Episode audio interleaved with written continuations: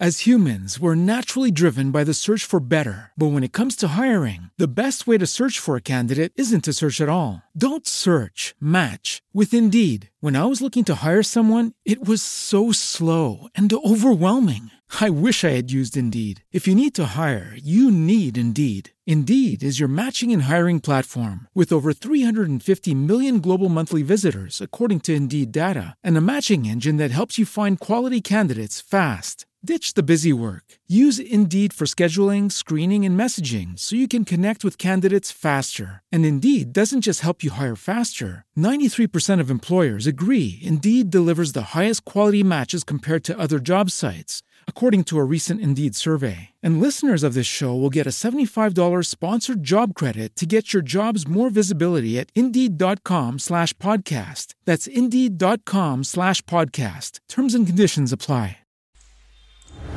Digitalizzati a norma, il primo podcast sulla conservazione e fatturazione elettronica da un'idea di nicolasavino.com. Ciao, buongiorno, benvenuto al podcast prima delle vacanze estive, siamo ad agosto, c'è un bellissimo sole che ci ricorda appunto che è tempo di andare in vacanza, è tempo di andare a sentirsi anche rilassati.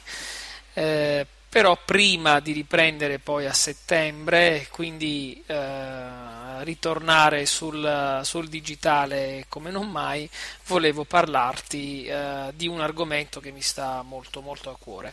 Eh, in pratica eh, è uscita una nuova versione di, della ISO 15489 eh, sul Digital Information Records Management, quindi tutta la parte di gestione delle informazioni. Ed è molto importante questa, questa nuova versione innanzitutto perché eh, dieci anni dopo la penultima, quindi eh, è una versione che arriva dopo dieci anni e che eh, amplia un po' i discorsi e soprattutto su un argomento molto particolare, come ti dicevo mi sta molto a cuore, cioè il fatto che eh, tutto ciò che eh, oggi è record non è più soltanto il documento così come lo conosciamo, ma è appunto le informazioni contestualizzate in un certo modo. Se ti ricordi, in effetti, lo trovi appunto sul blog nicolasevino.com, eh, ho scritto un articolo con un titolo anche molto forte no? per dare più enfasi a quello che volevo dirti e soprattutto per essere un po' ironici, ovvero che il documento informatico è morto, cioè così come lo conosciamo sta morendo. Che cosa voglio dire con questo? Voglio dire che poi potrai leggere l'articolo appunto per approfondire, ma voglio dire che in effetti il documento visto come un oggetto unico, un file, diciamo anche autoconsistente, che sia un PDF, un file JPEG, un XML, eccetera, sta morendo perché sta uh, avendo più, sempre più spazio il concetto di informazione, quindi di, un, di record puro. E, e per fare un po' anzi per uh, darti un po' anche una definizione che ti faccia capire meglio di che cosa sto parlando, per esempio ehm, non c'è più il contenitore, tu immagina una scatola, non c'è più la scatola, il contenitore, ma ci sono le informazioni soltanto dentro questa scatola, c'è, c'è soltanto il contenuto. Se guardiamo al PDF io non ho più il concetto di vista così come oggi ce l'ho cliccando eh, su un PDF che si apre, lo vedo a video, ma avrei direttamente accesso alle informazioni che sono in quel PDF, quindi direttamente a quelle che poi sono eh, le informazioni vitali. È chiaro che proprio come dice la nuova, la nuova, ISO, tutto questo si può fare, cioè possiamo anche dematerializzare il documento in sé, quindi anche proprio come oggetto documentale, quindi come contenitore, e far parlare e gestire e conservare soltanto il contenuto a condizione che, eh, questo infatti l'avevo scritto nell'articolo, che il contenuto sia contestualizzato alla evidentemente al processo di cui fa parte quell'informazione e ovviamente anche alla descrizione di quell'informazione. Cosa vuol dire? Che evidentemente eh, se io oh, prendo come esempio il record persona e eh, so che eh, la persona è contestualizzata ed è descritta da per esempio nome, cognome, codice fiscale, data di nascita e così via. Se avessi preso semplicemente il codice fiscale o un nome e cognome, io non so se sto parlando di una persona oppure di un referente, per esempio, oppure di quale in, in, quale contesto sto parlando di questa persona, no? Quindi dobbiamo essere capaci, e questo ce lo insegna direi anche molto bene questa nuova versione eh, del, del, appunto, della, della ISO, dobbiamo essere capaci a descrivere e contestualizzare benissimo le informazioni. Il bello di questa, di questa nuova versione che è molto ampia, no? è molto più ampia perché non guarda soltanto al mondo tecnologico e informatico, no? quindi quello dello standard, ma guarda tutta la parte di eh, quello che può essere l'informazione nel documento amministrativo, quello che può essere il documento fiscale, quello che può essere un documento sanitario e così via.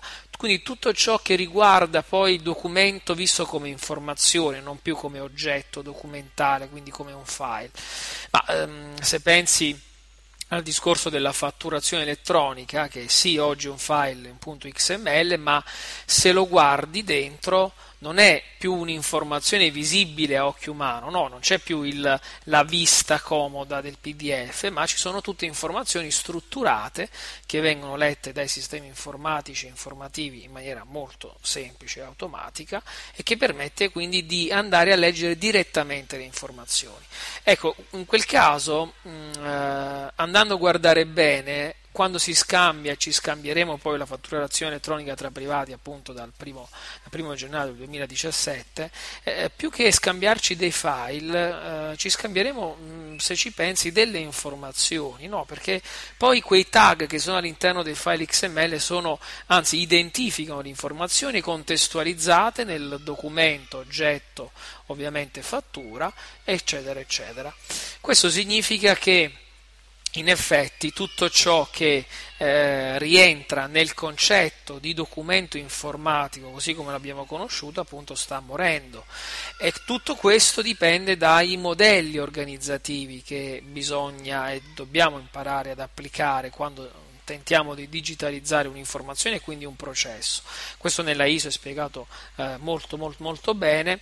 C'è un discorso, per esempio, dove si parla di eh, policies, ehm, eh, anche per esempio la parte dei controlli, no? tutta la parte di gestione, la cattura dei record. E questi record sono visti evidentemente, come dicevo, come un insieme di informazioni unite ai metadati alla loro descrizione. No? È questo che è un po' la rivoluzione, no? Perché di record, il record è vecchio quanto l'informatica, ma il concetto di record applicato al documento è innovativo, perché il documento per noi è semplicemente il plico, no? che può essere quello an- analogico racchiuso in un fascicolo, oppure quello poi del PDF eh, digitale, nativamente digitale, casomai firmato anche con, eh, con, la, con la firma digitale.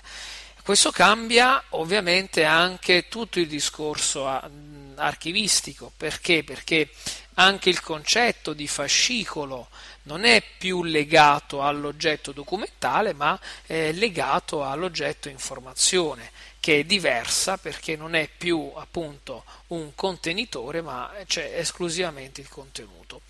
Eh, a settembre eh, scriverò un articolo proprio su questo, su questo nuovo, nuovo, standard che ti ricordo ISO 15489-1 due punti 2016 proprio così come lo puoi trovare googlando per andartelo un po' a leggere eh, certo adesso che ci avviciniamo alle vacanze o se già sei in vacanza eh, non è, è, comodissimo leggere questo documento che è molto corposo eh, no? è fatto anche eh, in una certa maniera nel senso che mh, ci sono tanti tanti punti particolari eh, che richiedono una riflessione, una riflessione molto molto importante. E, e quello che ti volevo oh, poi eh, farti notare, chiudendo questo breve podcast che appunto è molto in relax, ehm, è la parte di, ehm, dei modelli organizzativi, cioè come il record e tutta l'informazione si lega al concetto dei modelli di business. No? Eh, se ti ricordi sempre un po' in giro eh, non soltanto sul blog trovi eh, un articolo delle sette strategie no, per digitalizzare a norma dove ci sono tra queste sette strategie anche i modelli organizzativi no, che bisogna saper attuare senza guardare alla semplice dematerializzazione del documento come foglio di carta ma eh, riuscendo a capire che tutta la parte poi di eh, innovazione vera no, di vantaggi veri e tutta la parte invece di digitalizzazione del, del processo non a caso dico sempre in tutte le mie comunicazioni che è più importante dematerializzare un processo che un documento. È proprio questo, cioè nella ISO vengono spiegati bene quali sono e quali potrebbero essere i modelli organizzativi atti a digitalizzare i processi invece che i documenti. No? Quindi per fare questo noi dovremmo astrarre tutto quello che abbiamo oggi nelle regole tecniche, di PCM il 3 dicembre, quello di novembre che tra l'altro poi eh, verrà applicato proprio tra pochi giorni, oggi è il 2 agosto, siamo ormai a 10 giorni da questo switch off della PA analogica in PA digitale, quando ovviamente sapremo che ci sarà bisogno del tempo necessario per permettere alla PA di essere digitale, ma come ti stavo dicendo, tutto questo si applica al concetto di estrarre tutte queste informazioni che noi abbiamo per andare a gestire correttamente le informazioni. Allora che cosa dobbiamo fare? Dobbiamo essere bravi a certificare in questo, ma usa, cioè, uso questa parola non perché servono certificazioni in tal senso, ma uso questa parola per farti capire che deve essere compliance con le norme, con gli standard, con le ISO, no? E non c'è solo questo, sai che c'è anche l'Open Archive Information System, eccetera. Insomma, dobbiamo essere capaci di certificare, di rendere compliance alle norme, alle regole, alle tecniche, tutto ciò che evidentemente anche il sistema informativo che andrà a gestire queste informazioni, no? quindi i processi che gestiranno queste informazioni senza più guardare al singolo documento, cioè non è più il documento che noi dobbiamo andare a conservare e sul quale noi gli faremo fare un percorso, non è più il singolo documento oggetto, ma è l'informazione, quindi è un sistema informativo, è un tracciato record, una riga di un database, quello che vuoi, che deve entrare in un contesto, in una descrizione, in un processo, in un flusso, chiamalo come vuoi, che deve essere compliance con tutte queste cose qui che ti dicevo, cioè gli standard, le regole tecniche, le norme italiane, il regolamento EIDAS, eccetera, eccetera, che tra l'altro ci ricorda che appunto il documento informatico è qualsiasi oggetto, no? che potrebbe essere anche un audio, un video, non è soltanto il documento che noi conosciamo adesso. Ecco, quindi queste riflessioni. Eh, volevo farti fare prima, prima, delle vacanze per ritornare poi a settembre a parlare di questi eh, concetti che sono molto affascinanti ma anche molto complessi perché ovviamente una cosa è gestire il documento un'altra cosa invece è andare a gestire le informazioni. Eh, una nota che sul blog trovi anche mi sembra che tempo fa già ne parlavo, ho scritto un articolo con il titolo, mi sembra, Conservazione sostitutiva 2.0, dove spiego anche tecnicamente come potrei oggi conservare, stando attento al DPCM del 3 dicembre 2013, quindi sulle regole tecniche della conservazione digitale, come potrei conservare un record, quindi eh, un'informazione piuttosto che che un documento come contenitore, quindi andando esclusivamente sul contenuto. Questo ovviamente è solo una piccola parte di tutto il discorso che abbiamo fatto in questi pochi minuti, e cioè tutto quello che è il modello organizzativo da applicare per la gestione dei record. Eh, io intanto mh, ti ringrazio, ci sentiamo al prossimo podcast, avremo anche un ospite speciale e ti auguro buone vacanze, di tornare per questo mese più analogico possibile, abbandonando tutto ciò che è digitale, ma non ci vuole perché eh, staccare la testa in questo senso ti permetterà di tornare a settembre eh, ancora più forte ti auguro ovviamente che le vacanze siano appunto rilassanti per te che ti portano tanta tanta gioia. Tanti saluti e al prossimo podcast. Ciao!